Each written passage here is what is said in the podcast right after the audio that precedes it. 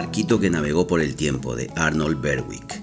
El décimo verano de mi niñez, la época más grata de mi vida, transcurrió en la granja donde nació mi madre, en las montañas del oeste de Noruega. El recuerdo más vivido que guardo son los momentos que pasé con mi abuelo Jorgen.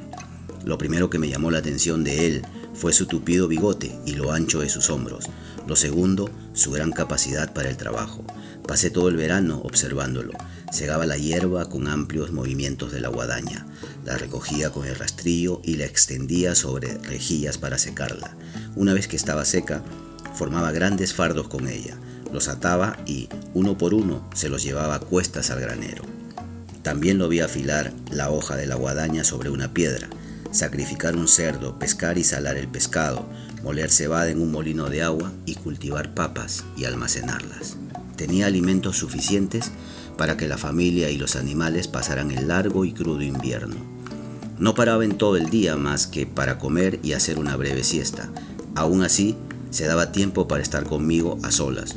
Un día, al volver de un viaje a un pueblo lejano, me entregó un cuchillo enfundado y me dijo, te he traído esto, ahora Fíjate.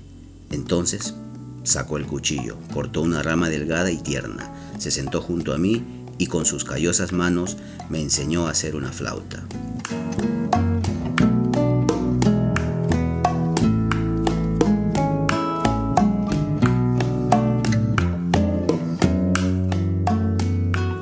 Todavía hoy, 66 años después, no puedo oír los sonidos de una flauta sin recordar cómo mi abuelo hizo salir música de una simple vara.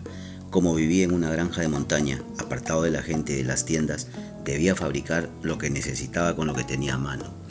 Yo siempre había creído que si uno necesitaba algo, solo tenía que salir a comprarlo.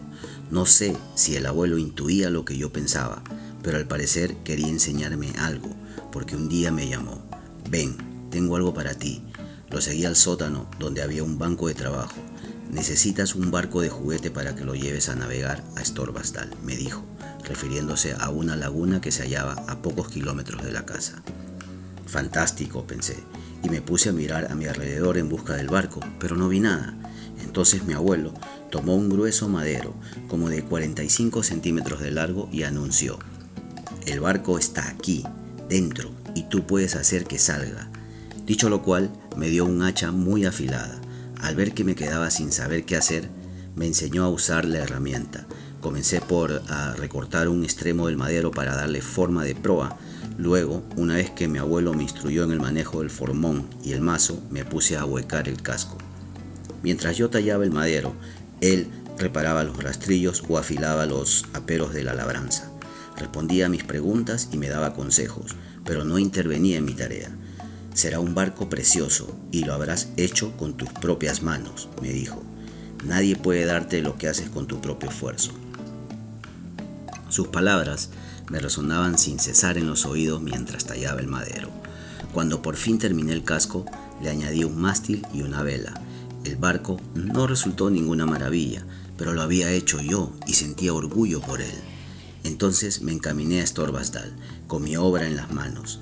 Después de escalar una ladera me interné en el bosque y comencé a bajar por una vereda muy empinada.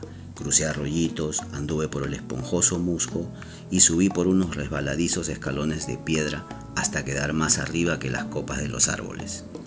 Al cabo de unos 7 kilómetros de caminata, llegué por fin a la laguna. Eché mi barco al agua y mientras una brisa ligera lo impulsaba a la otra orilla, empecé a soñar despierto.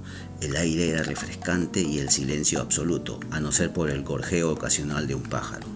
Regresé muchas veces a la laguna para poner mi barco a navegar. Un día el cielo se cubrió de nubarrones que comenzaron a descargar una sábana de agua. Me guarecí contra un peñasco que aún guardaba el calor del día, y a través de la lluvia alcancé a ver el barquito se abría paso entre los rizos de agua. Se me figuraban que era un buque de verdad, que desafiaba con gallardía un mar tempestuoso. Luego salió el sol y todo volvió a estar en calma.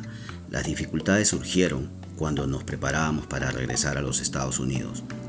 No puedes llevarte ese barco, dijo mi madre, y añadió que con nuestro pesado equipaje bastaba. Mis súplicas fueron en vano. Apesadumbrado fui a Storbasdal por última vez. Di con el peñasco donde me había refugiado de la lluvia y deposité el barquito en un hueco que había en la base. Luego lo cubrí con piedras para ocultarlo y me prometí regresar algún día a recuperar mi tesoro.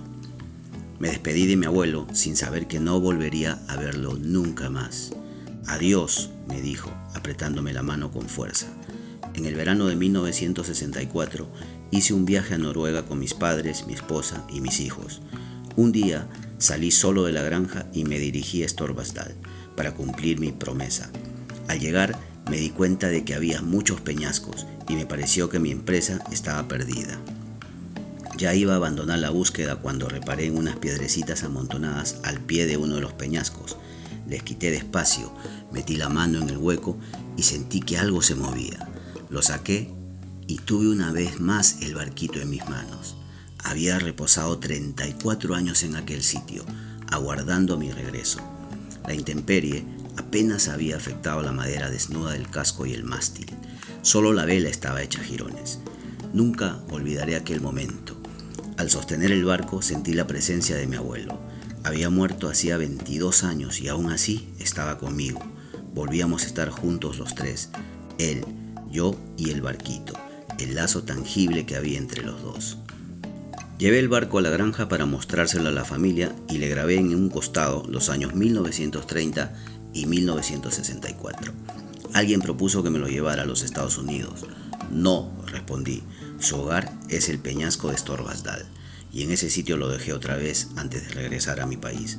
Volví a la laguna en 1968, 1971, 1977 y 1988.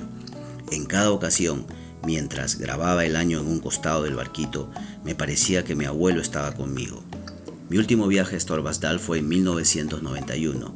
Esa vez me acompañaban dos de mis nietas, Catherine de 13 años y Claire de 12. Mientras escalábamos la ladera, me puse a pensar en mi abuelo y en las niñas. Ellas están hechas de la misma madera que sus antepasados. Son resueltas e independientes. Lo sé de ver cómo trabajan y juegan. Sin embargo, me parece que mi abuelo tenía muy poco material para trabajar y ellas lo tienen de sobra.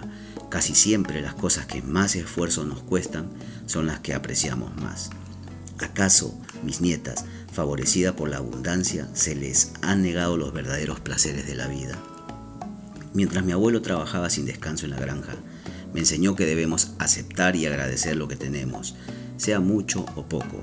Debemos soportar las cargas y regocijarnos con las alegrías. Muchas cosas no están en nuestras manos, pero si podemos mejorar algo, debemos intentarlo. Mis nietas se han criado en una cómoda casa de ciudad, pero confío en que, a su manera, sabrán desenvolverse tan bien en la vida como lo hizo mi abuelo y aprender la lección que él me enseñó hace tantos años. El día que las llevé a Storbasdal tenía la intención de hacerles ver la importancia del barquito y su sencillo mensaje sobre la independencia personal. En lo alto de la montaña no quise hablar para no perturbar nuestra paz. Entonces Claire levantó la mirada y me dijo, Abuelo, algún día volveré aquí y traeré conmigo a mis hijos.